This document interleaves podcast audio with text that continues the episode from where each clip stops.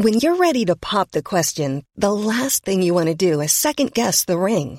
At Bluenile.com, you can design a one of a kind ring with the ease and convenience of shopping online. Choose your diamond and setting. When you find the one, you'll get it delivered right to your door. Go to Bluenile.com and use promo code LISTEN to get $50 off your purchase of $500 or more. That's code LISTEN at Bluenile.com for $50 off your purchase.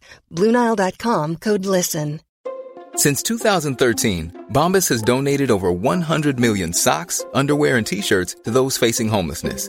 If we counted those on air, this ad would last over 1,157 days. But if we counted the time it takes to make a donation possible, it would take just a few clicks. Because every time you make a purchase, Bombas donates an item to someone who needs it. Go to bombas.com slash ACAST and use code ACAST for 20% off your first purchase. That's bombas.com slash ACAST, code ACAST. Please be advised that Gen X This Is Why contains adult language. Jesus Christ. Now Mary's the hottie? What the fuck has happened? Are we in an alternate universe like Howard the Duck?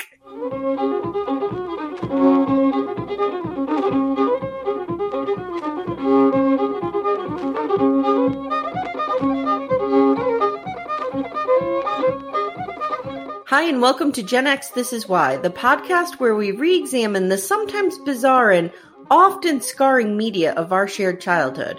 My name is Amy. I'm a proud Gen Xer born in 1977. And I'm her sister Jenny, born in 1974.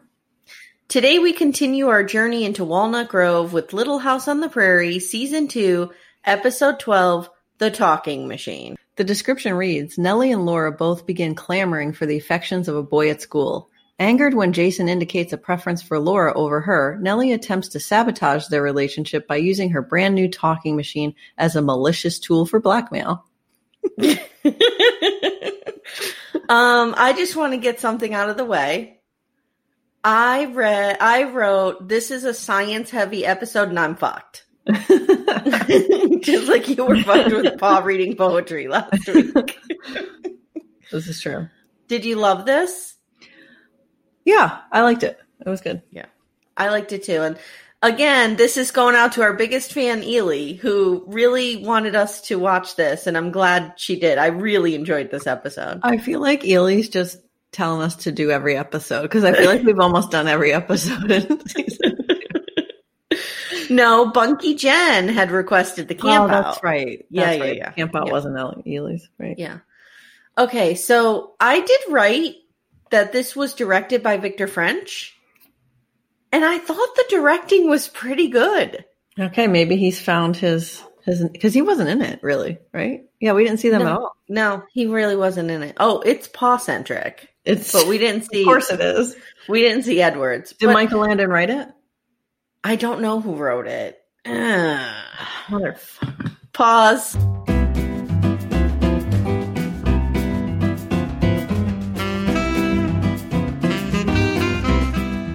All right, we're back, and no, no Michael Landon on this one. So, but I think you know there's some more. I mean, it's a low bar. Let's just Yeah. say that. But some more sophisticated directing, Right. I think, than when Michael Landon does it. Yeah. Okay, we open on, and already I'm stumped. A phonograph, a talking machine. what the fuck is this thing? I have an What index card. You have an index card already. I mean, it's an episode about science. Oh, so yes, I do. Jenny, can't you hold it? I mean, Well, we you just lose half literally of our asked- listeners? You, you just literally asked the question that is on the index card, so I can Well- hold it for a later moment. I feel like we're going to lose half of our audience in the first five seconds. So, oh. All right, So- go ahead. Wait, let me play your sound effect. What is Edison's talking machine? So this was an one of Thomas Edison's invention in 19 or in 1877 he invented this. It was basically the invention that would become the phonograph. So they're not called it wasn't called that in 1877. It was called the talking it had a couple different names. The talking machine was one of them. He thought it would be used for office dictation. He was kind of fixated on that. He's like, you know, like people are going to record like like managers and CEOs, I don't know if they were CEOs at the time, but like they would record their dictation and then later people would transcribe into letters and documentation. This is what he thought it, the main use case of it was. He was very fixated on that. Meanwhile, his competitors kept improving on it. So that was like a common thing. Like Edison would invent something and get all crazy about what it was going to be because he wasn't like a good marketer. Like he wasn't a good salesman, but he was a great inventor. So then other people would pick it up and like see the functional value of it and and run with that. So they kept improving on it and they developed the uh, new recording medium of a disc so that like now you see it with a cylinder, which wasn't, you know, that wasn't really uh, practical. I wish you guys could see me right now acting interested. Like I deserve an Emmy. I deserve the Emmy that Lea Thompson deserved in Howard the Duck, which we just covered over on Blockbuster. We'll get to that. Anyway, they so they saw his competitors saw it as a device that would play music, which you know Edison was like, "Who the hell wants to sit there and listen to music?" Like, no, this is for office dictation. So, because the recording capabilities weren't great, but the playback was really good. So eventually, Edison gave it like the like the immediate playback abilities, right? So be able to record and listen back was difficult, but you could record, you know, something on a, a medium and put it on a plate and it sounded great. So eventually, Edison gave in, and he decided he'd let it be a music player, and he joined the recording business. But he was poorly suited to it since he disapproved of most popular music. He dismissed Wow. miser- miserable dance and ragtime selections and described jazz as something for nuts, Wow. which was Is he wrong? racist. Probably racist. Soon another competitor emerged, the Victor Talking Company. So that became the Victrola. So that was really the one that went on to like be super popular because they were willing to pay people for their music and Edison wasn't. So that's why the Victrola prevailed. I love how it's a science heavy episode and I'm stumped opening scene. So that's what that is. It's making little notches in tinfoil. And, Okay. and then you're playing it back. All right, thanks, Jenny. Now, so there's an old timey device making some music. We literally just talked about what it was. Okay. A salesman is trying to sell this device to the Olsons and they are not having it. He tells them you could put your own voice on there and Harriet's like, "Nope." And they try to use this as a selling point to Nels later like you can hear your wife's beautiful voice anytime you want. Nope. Nels is like, "The only time I the only thing I would do with this is shut it off." Yeah. Hmm. Hmm. Yeah. Not a selling point for Nels. So the salesman is pushing Nels really hard and he explains that his wagon broke down on the way into town and he was hoping to use the money from the sale to fix it because he got somebody some labor to start working on this. This caused a lot of confusion for me. Really? Spoil- spoiler alert, it's Charles. Yeah. The labor is Charles. No, because later when Charles has that wagon wheel, he's like, I got to run this town. I'm like, what the hell is he doing running a wagon It- wheel into town? Exactly. It was more a little more sophisticated this episode. Yep. Yep. So Nell sends the dude away. Then at the schoolhouse, Nellie stumbles down the stairs and drops her book. And I wrote, Is she having a stroke? No, she threw her books on the ground on purpose. Yes. She's trying to get the attention of a boy, Jason. and Laura's trying to get his attention too. And of course, Wet Blanket Mary is calling her out. Nellie tries well, they're to all acting very pathetic. So They really are. Nellie is literally trying to lure Jason into the store with candy. Did you get that? yeah. And sarsaparilla. yes, but he refuses to go. He has something that he's working on. In fact, Miss Beadle is urging him to display whatever this talent is to the class. She tells him, You can't hide that talent under a bushel barrel, Jason. I don't even know what a bushel barrel is. Yeah, I don't either. Jason runs off and Laura literally chases him. I'm like, have some dignity.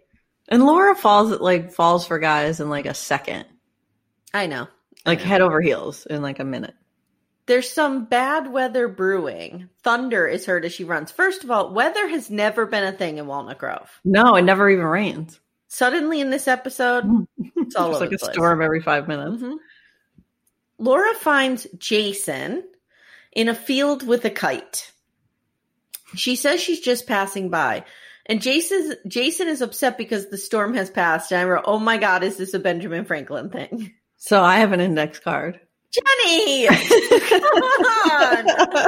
There's gonna be one like every eight seconds. You better make this quick. It's quick. So Wait, let me get the sound again. Okay, go ahead. So, do they do Franklin's electricity experiment? Because that's what this is, right? They're Yes, they referencing do. Ben Franklin with the kite. F- okay, and would you like to tell me what his experiment was? Okay.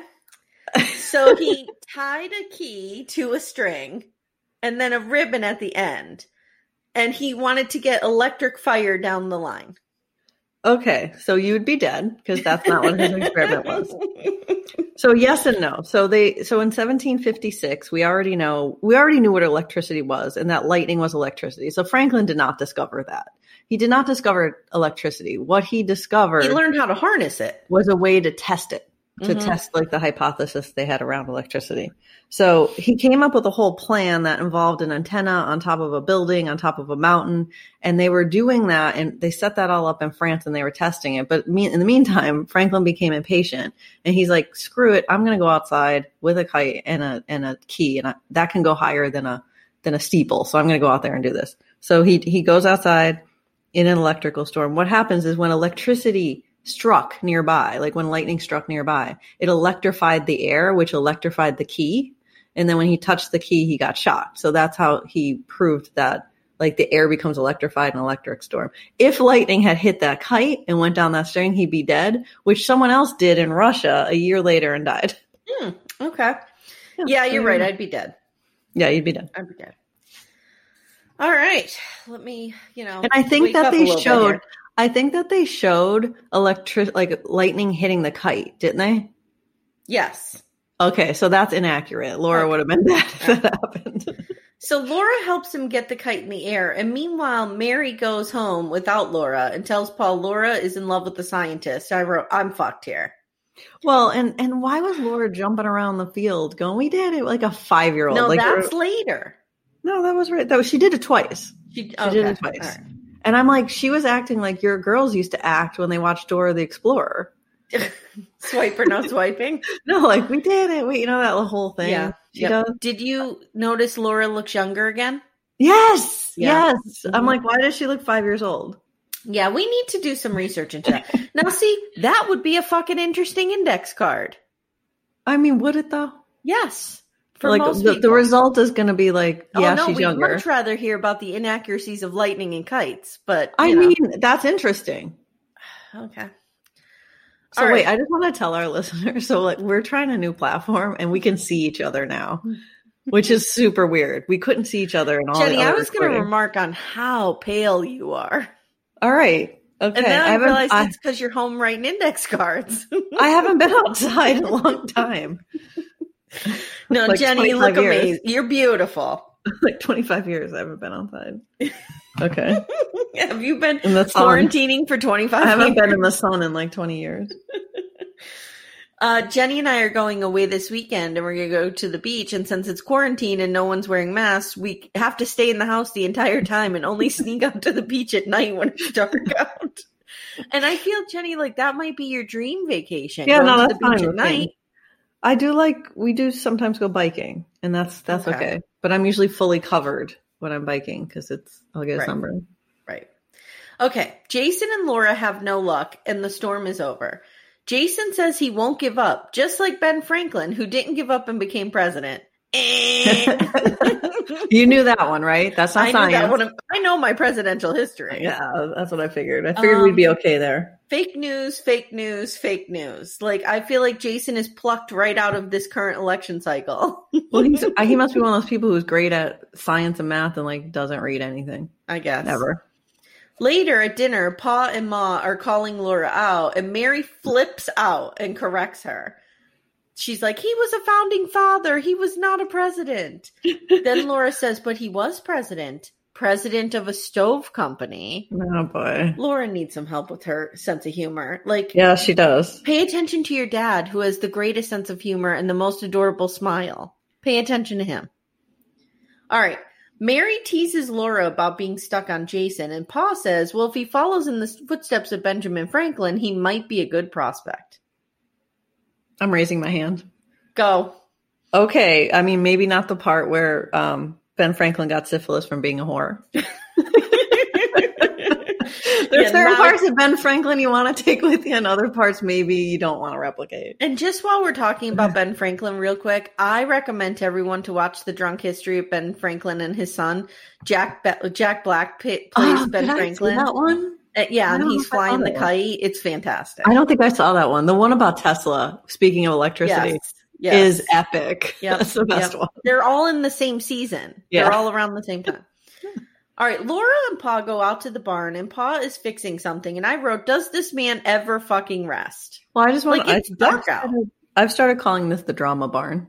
because everything happens, like everything dramatic happens. That's a great barn. name for a bar, isn't it? The drama barn. And she Yeah. tells him that she doesn't think she's pretty enough. And he says, enlightened Charles, Yes, you are. And besides, pretty isn't everything. What's in your head and in your heart is what is important. And if a boy has any sense, this is what he looks for. Well, I know, but I felt like he was saying, "Don't worry that you're not pretty." A little bit. No, he wasn't. he wasn't. Don't listen to her. Don't listen. Laura says maybe she could be a woman scientist. And Pa tells her, yes, there are women doctors in Mankato right now. All you have to do is study. Jenny, I thought you would enjoy this little bit of feminism from Pa. No, I said I wrote, "Is he a feminist?" That's pretty because he says something else later that I was like, "Oh, Pa's a feminist." Yep. And I'm like, "Oh my god, what about Madame Curie?" And then I realized Madame Curie's not around yet. They don't Yeah. know about Madame Curie Yeah. yet. Because I'm like, there's an obvious, there's a huge obvious example, but nope, not yet. It's, it's the late 1800s. Cut now. So cut to the Olsons, and Nellie is lamenting that Jason traipses after Laura, yet she, Nellie, is way prettier. wow. Can I can I interject here? Yeah. Traipses. That was a word Graham used all the time. Graham used it all the time. By rewatching Little House, I'm realizing a lot of Graham's vocabulary and like like some of her like jargon came from the 1800s. Well, or did it come from the 1970s? Oh no, I feel like from the 1800s. yeah, but is it in the book that she traipses? Oh, I don't know. You That's know a what I good mean? Question.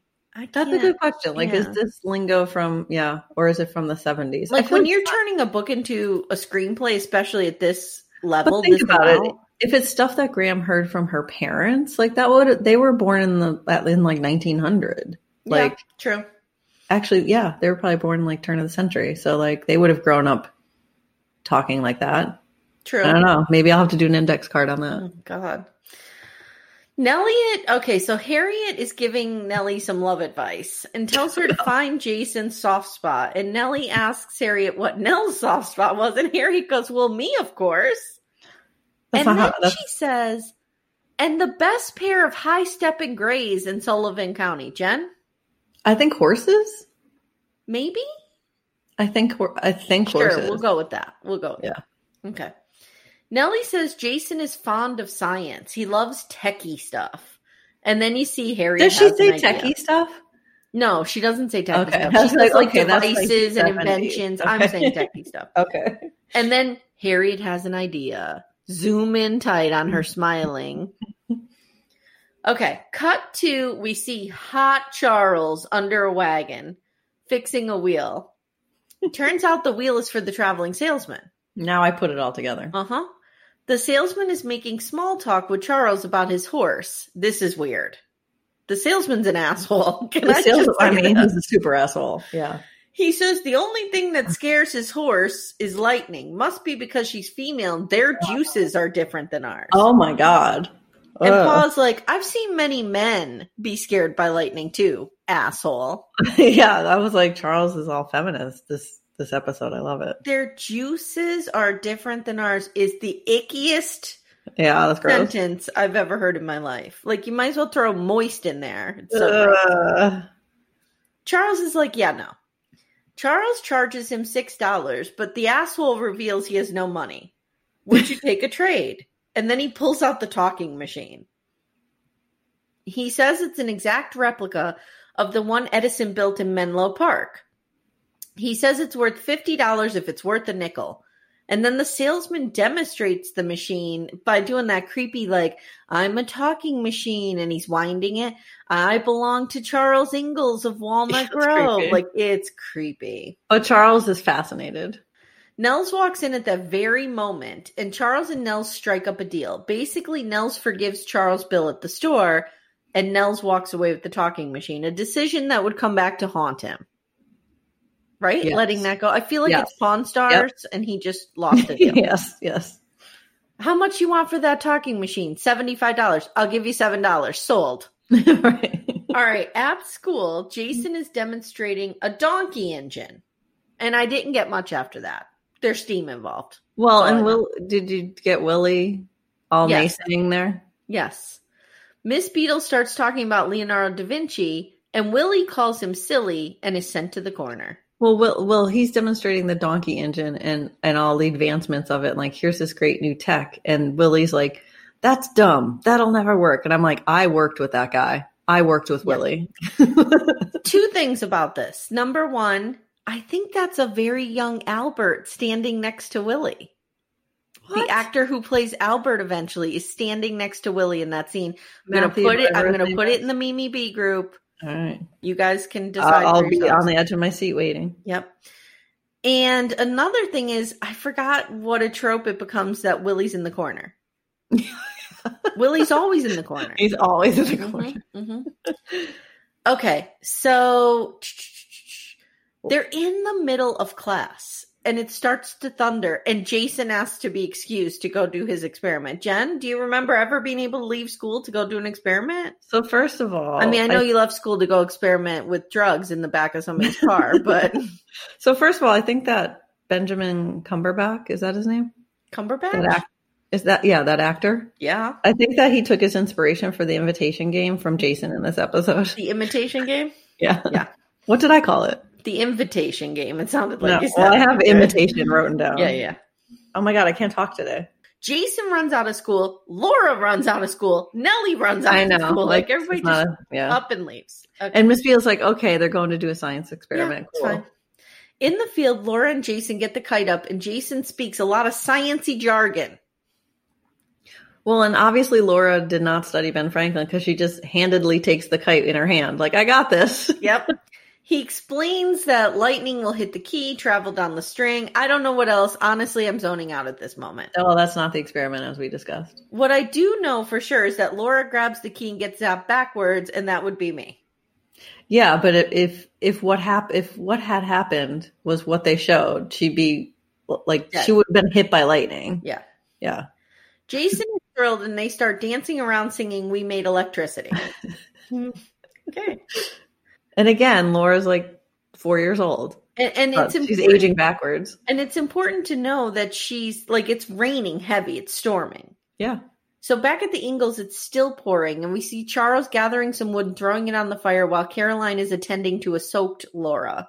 And there is no way those wet ass logs just started blazing. No. They were soaked. Is- No. no. Nope. We have a wood burner. We do this. We run firewood all, all winter. No, that would never happen. No way. It would be very, very, very smoky. Yeah.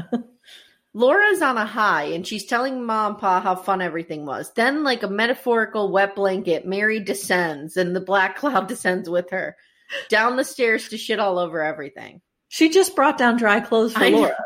Then I wrote, surprisingly, she doesn't say much, but she's looming and judging. She's definitely judging. And as she should be.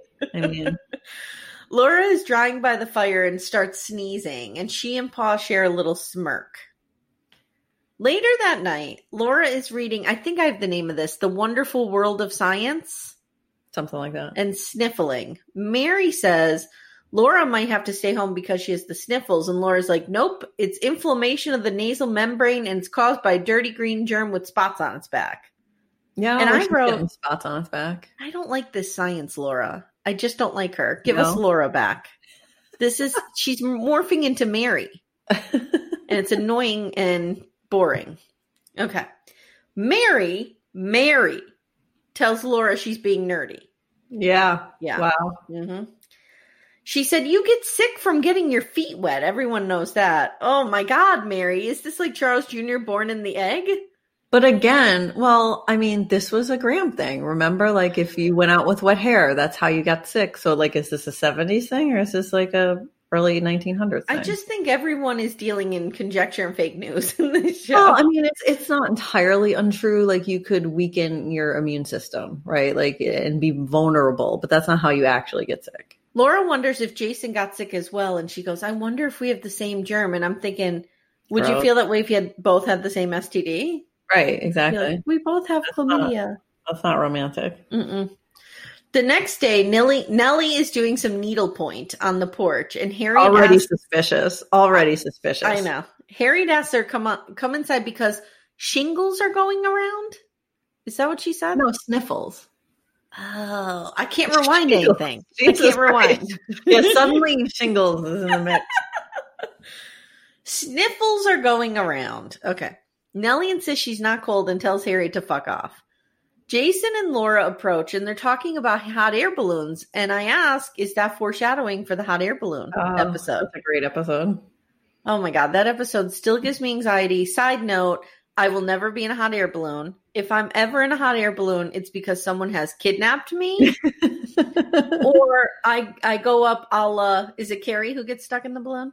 Yeah. Up Yep. la Carrie, like some douchebag untied the strings while I was just in there visiting. Or I paid you to do it. Right.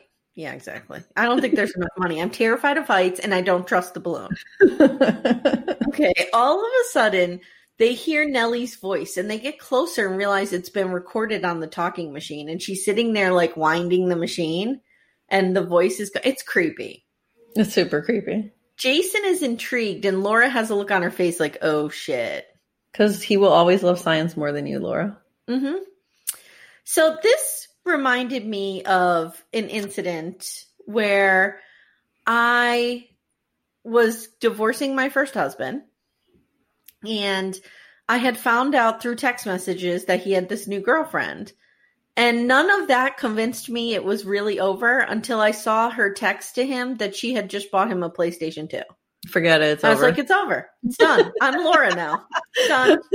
It's never coming back. It's finished. So, Laura, I feel you. I feel you. Back at the homestead, Laura is telling Charles about this, and she wishes he had gotten the talking machine.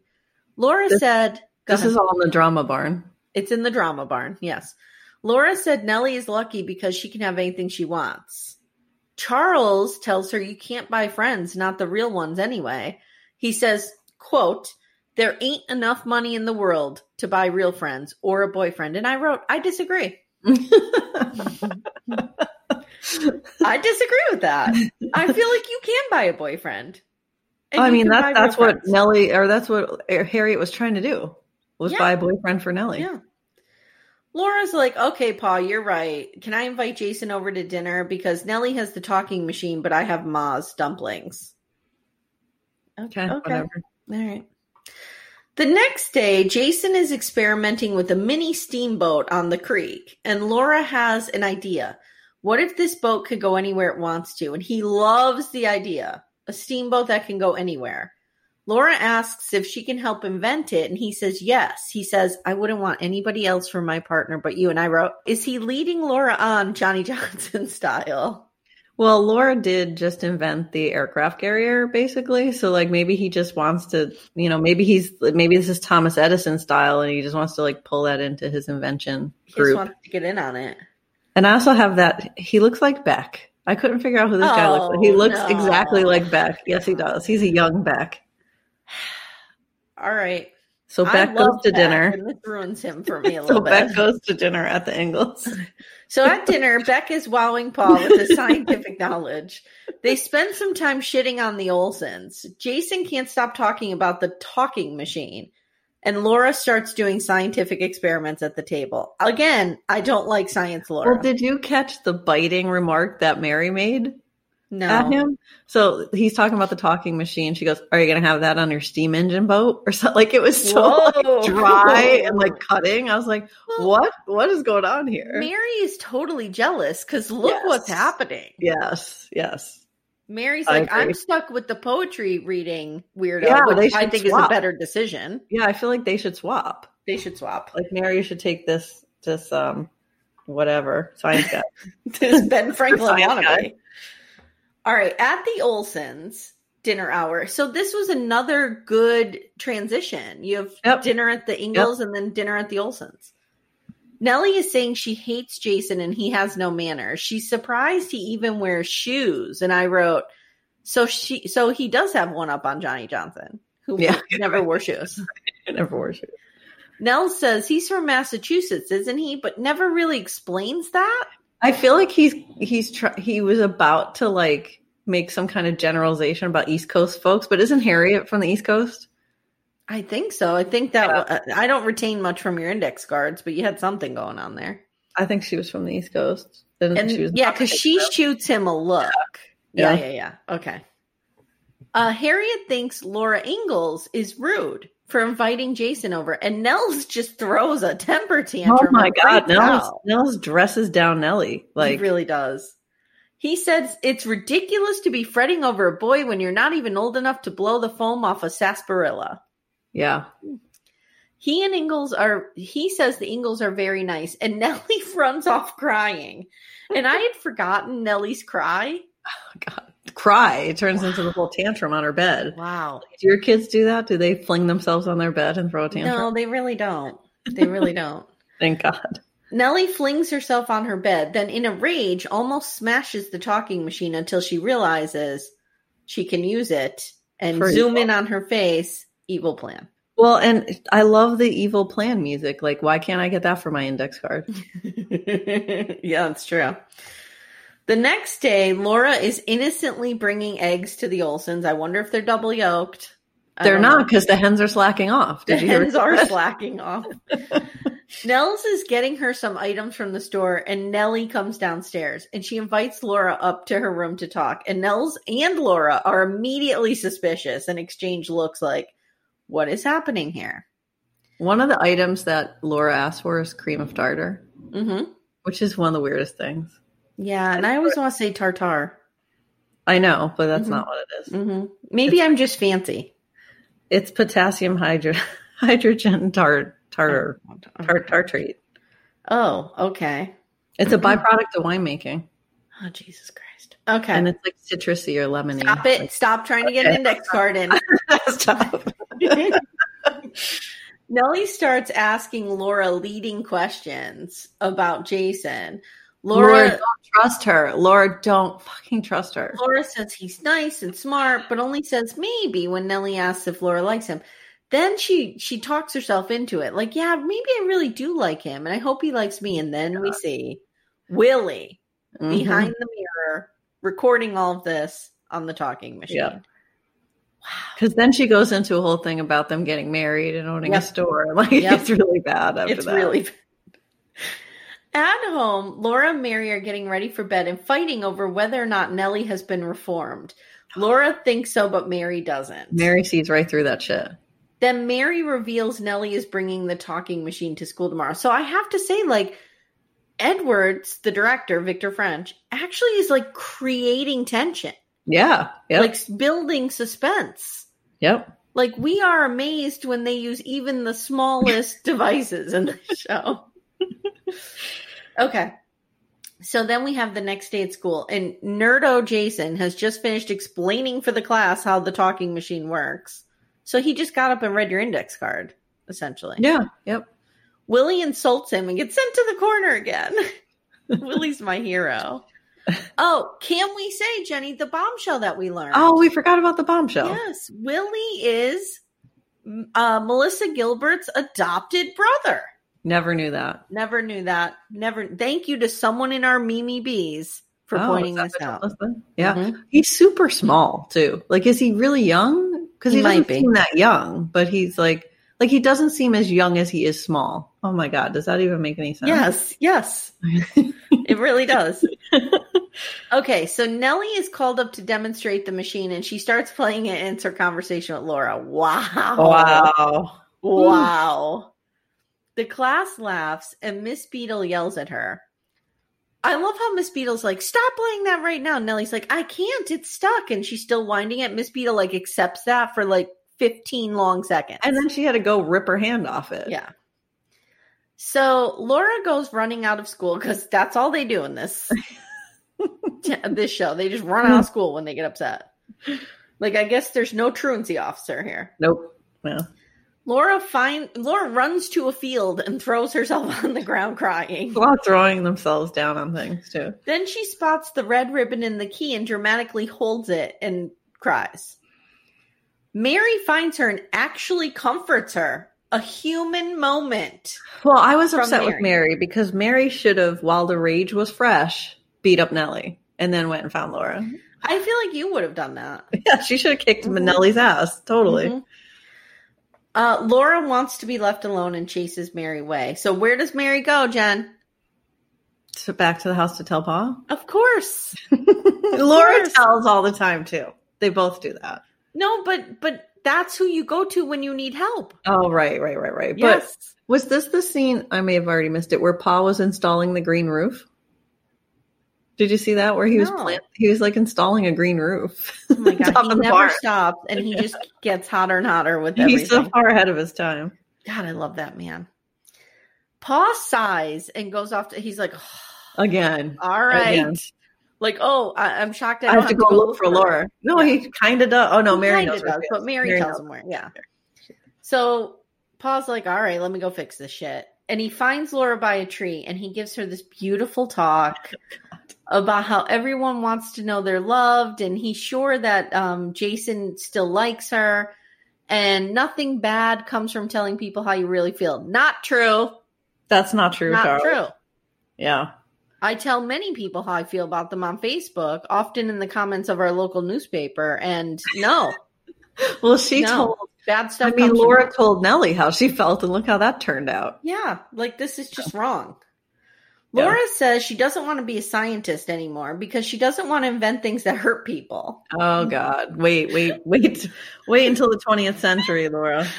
Pa says it's not inventions that hurt people, it's the people and the way they use them. And then Charles sends Laura home and says he has something to do. Buckle in. Gonna kick ass. Buckle Someone's gonna kick some ass on this finally. smoking hot in this episode. She's gonna go tell on Nellie. Okay. what he has to do is head to Oleson's and rip on Nellie. Oh yeah. And I I just keep I wrote smoking hot in capital letters. Like I can't even. So I want to say something. I experienced this. The girls used to go to a trampoline park Oh boy. near us.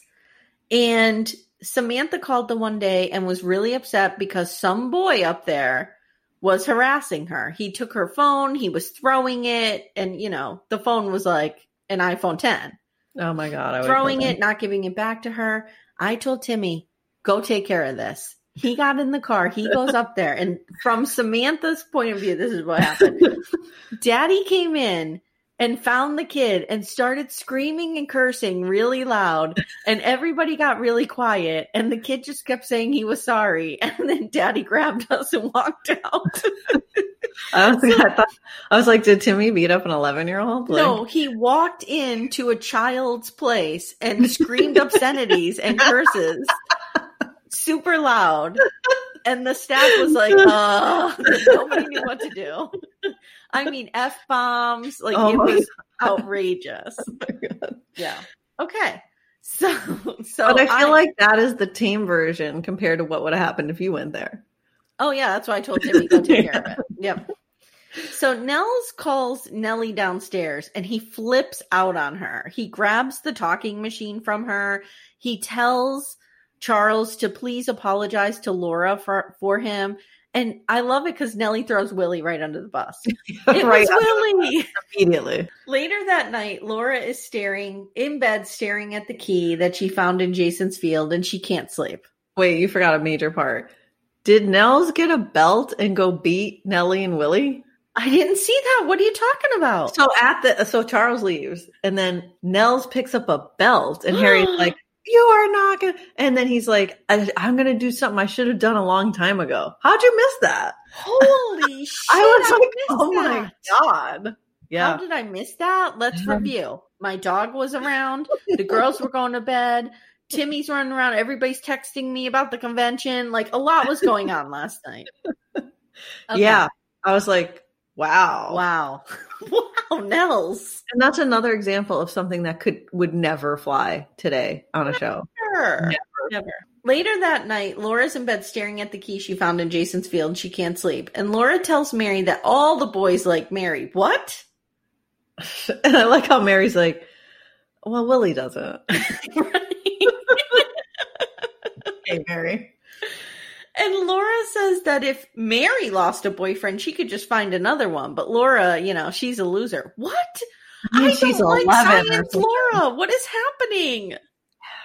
Yep. Jesus Christ. Now Mary's the hottie? What the fuck has happened? Are we in an alternate universe like Howard the Duck? And, right. and then Laura says something like, "Weren't our lives better before we started liking boys?" Oh, yeah. Girl, Yeah. preach. Amen, Yep. Laura. Yep. The next day, Mary is dr- literally dragging Laura to school, and Jason's standing outside waiting and reading. Laura walks past him, and he he's pretending he doesn't see her. It's already awkward. Yeah. Inside, someone wrote "Jason loves Laura" on the board. Hmm, And I'm like, "Why isn't Mary beating Nellie?" On yeah, this? I know. I know. Miss Beadle threatens the students. Here's her threat. Ready? We won't have to do work today until someone confesses. And everyone's just sitting there twiddling their thumb. Yeah, not a great, not a great, not great leverage, Miss Beadle. Jason finally stands up and reveals he did it. And he's not sorry because it's the truth. Wow. Laura has a boyfriend. And then they smile at one another. And, And- Laura has like all the tears on her face. Yeah. Dramatic. Then there's a voiceover, which is something we haven't seen in a while. And Laura says she didn't know if she'd be a scientist, you won't, or marry Jason, you won't. But she did know that it's a fine thing to know that he loved her. Loved you? Loved mean- you? I mean, as my oh, well, oh, he's 16 and she's 12. But anyway, That's the end of the episode. This was action packed, I thought. I thought it was I liked, really I, mean, I liked all. This is my wheelhouse, the science wheelhouse. So it's better than the poetry episode for me. I just skipped a lot of shit. Like there's some science talk here.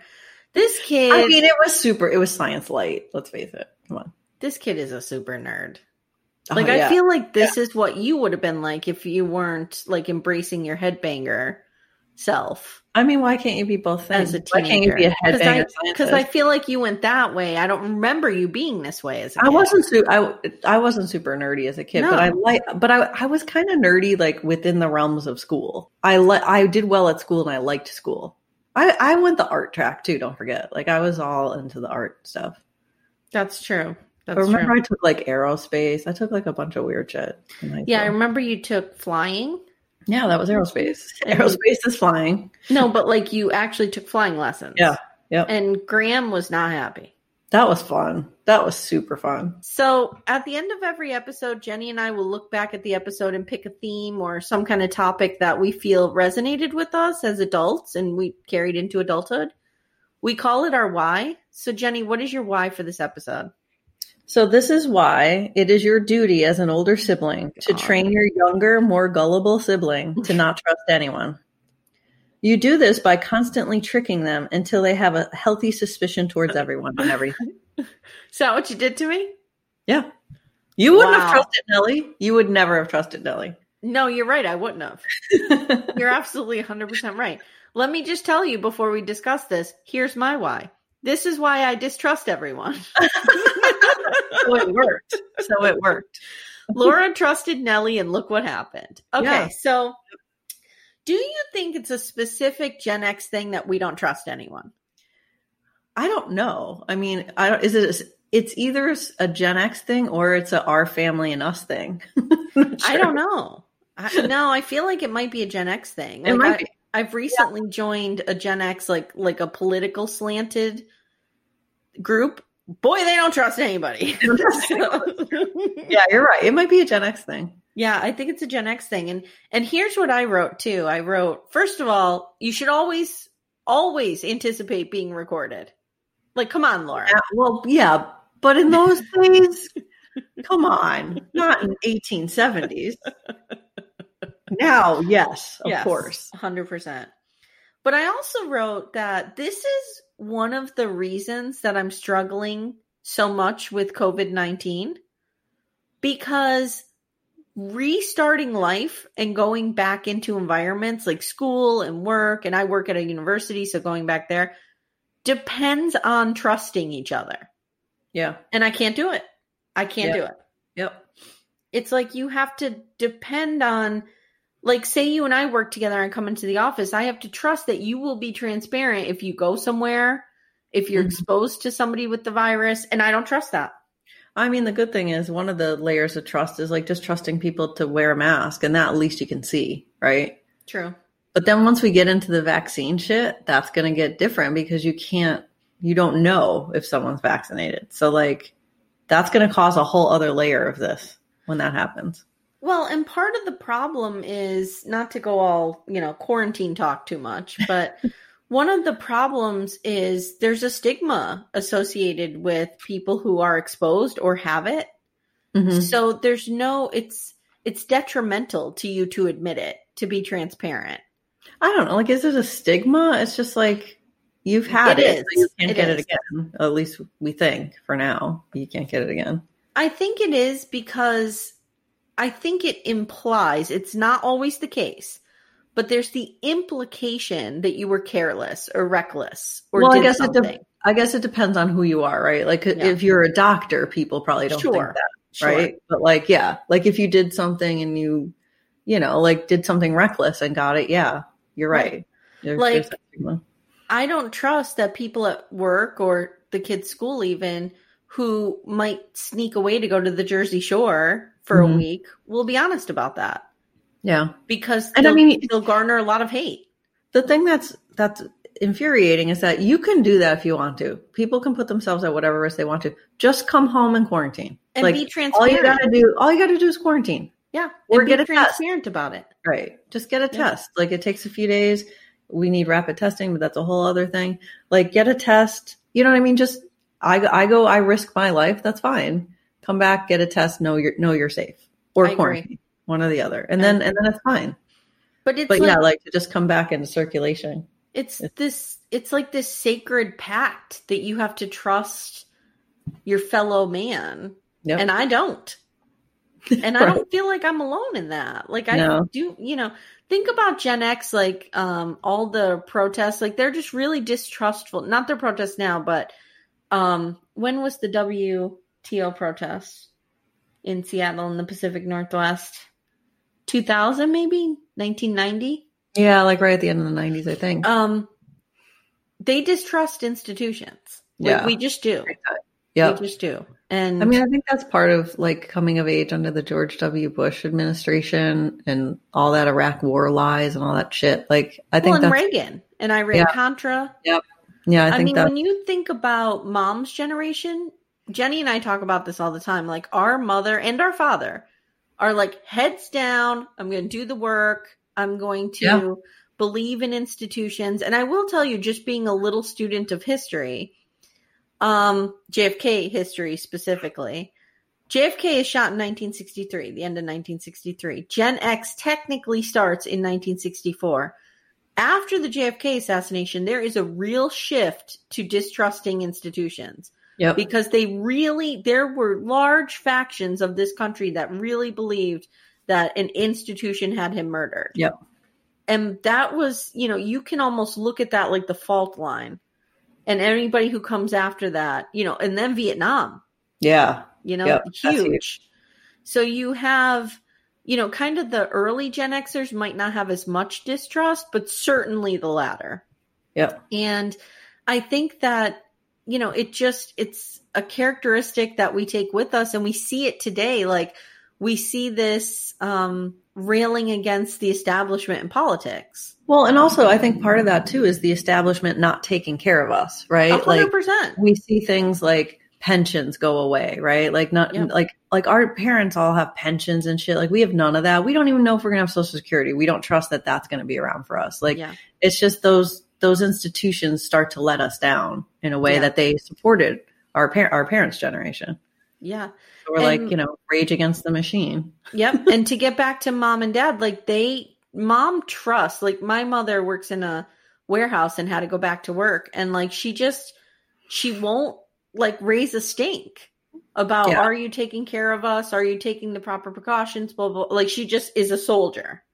And Yeah. Jenny and I are like, we would just be. No, I'd be like raging, and I'd I always raging. But I also think like I mean, I don't know if dad is so much like that because don't forget dad was in the union and that's the whole nature of a union, right? Mhm, Is to like mhm. stand up for those things. So like he didn't have to rage, right? He had an, an, Yeah. an or that's another thing. They all had like unions, right? Yeah. Like we, we don't have a lot of that. Yeah. And like, I think you, that's why you see the difference between some of these com- like I work for a company that's a Gen X, really a Gen X company, didn't Mhm. exist before 20 years before or earlier. And, um, like it, they just treat their employees so differently because we won't deal with it. We won't, you know, we won't deal with that shit. Yeah. You won't get people there. Like it's just, thank God. And I think that will help all like companies and businesses help start to treat their employees better. Like I think that's something we should do. Well, but our be- generation won't put up with it as much. and I think it's because we have options. Yes.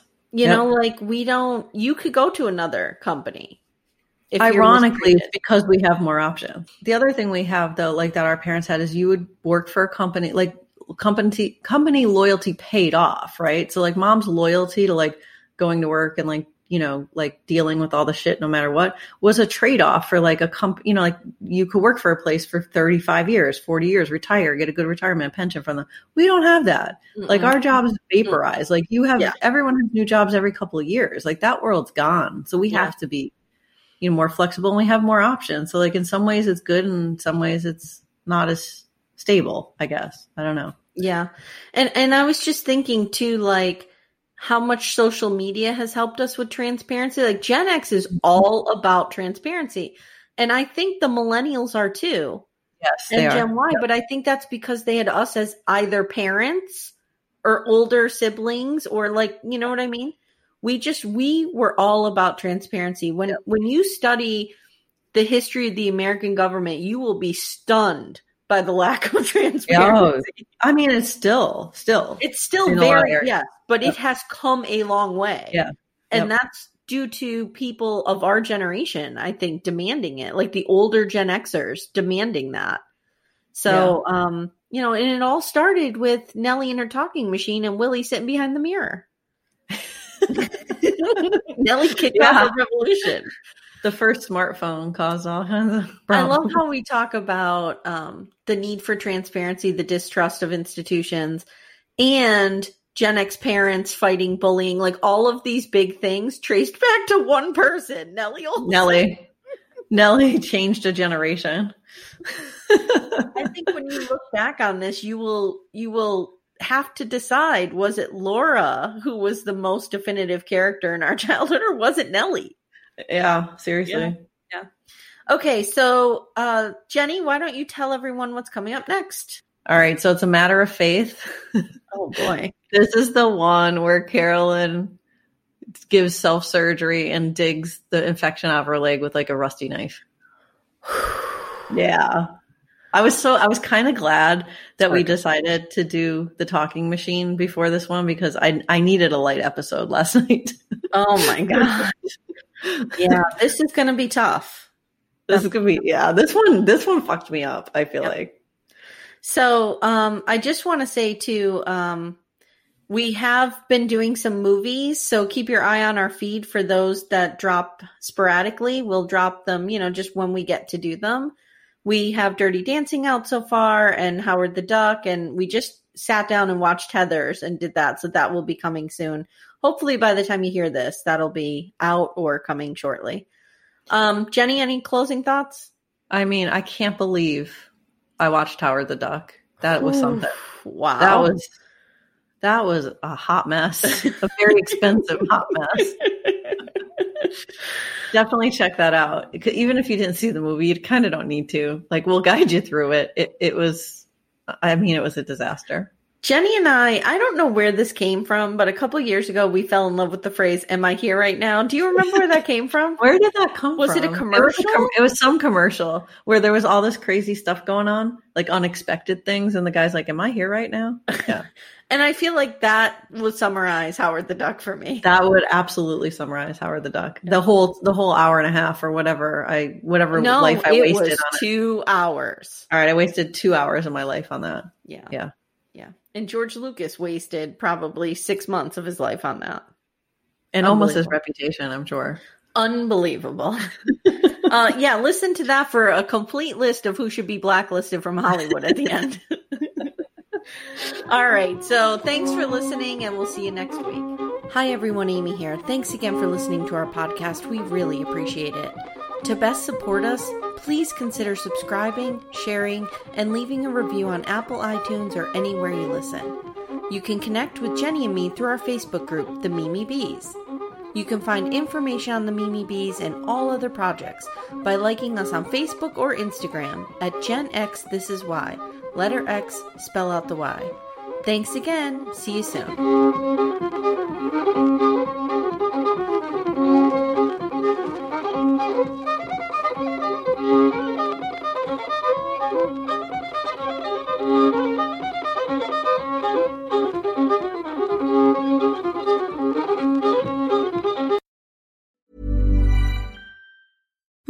Deserves the best, and there's no better place to shop for Mother's Day than Whole Foods Market. They're your destination for unbeatable savings, from premium gifts to show-stopping flowers and irresistible desserts. Start by saving 33% with Prime on all body care and candles. Then get a 15-stem bunch of tulips for just $9.99 each with Prime. Round out Mom's menu with festive rosé, irresistible berry chantilly cake, and more special treats. Come celebrate Mother's Day at Whole Foods Market. Even when we're on a budget, we still deserve nice things.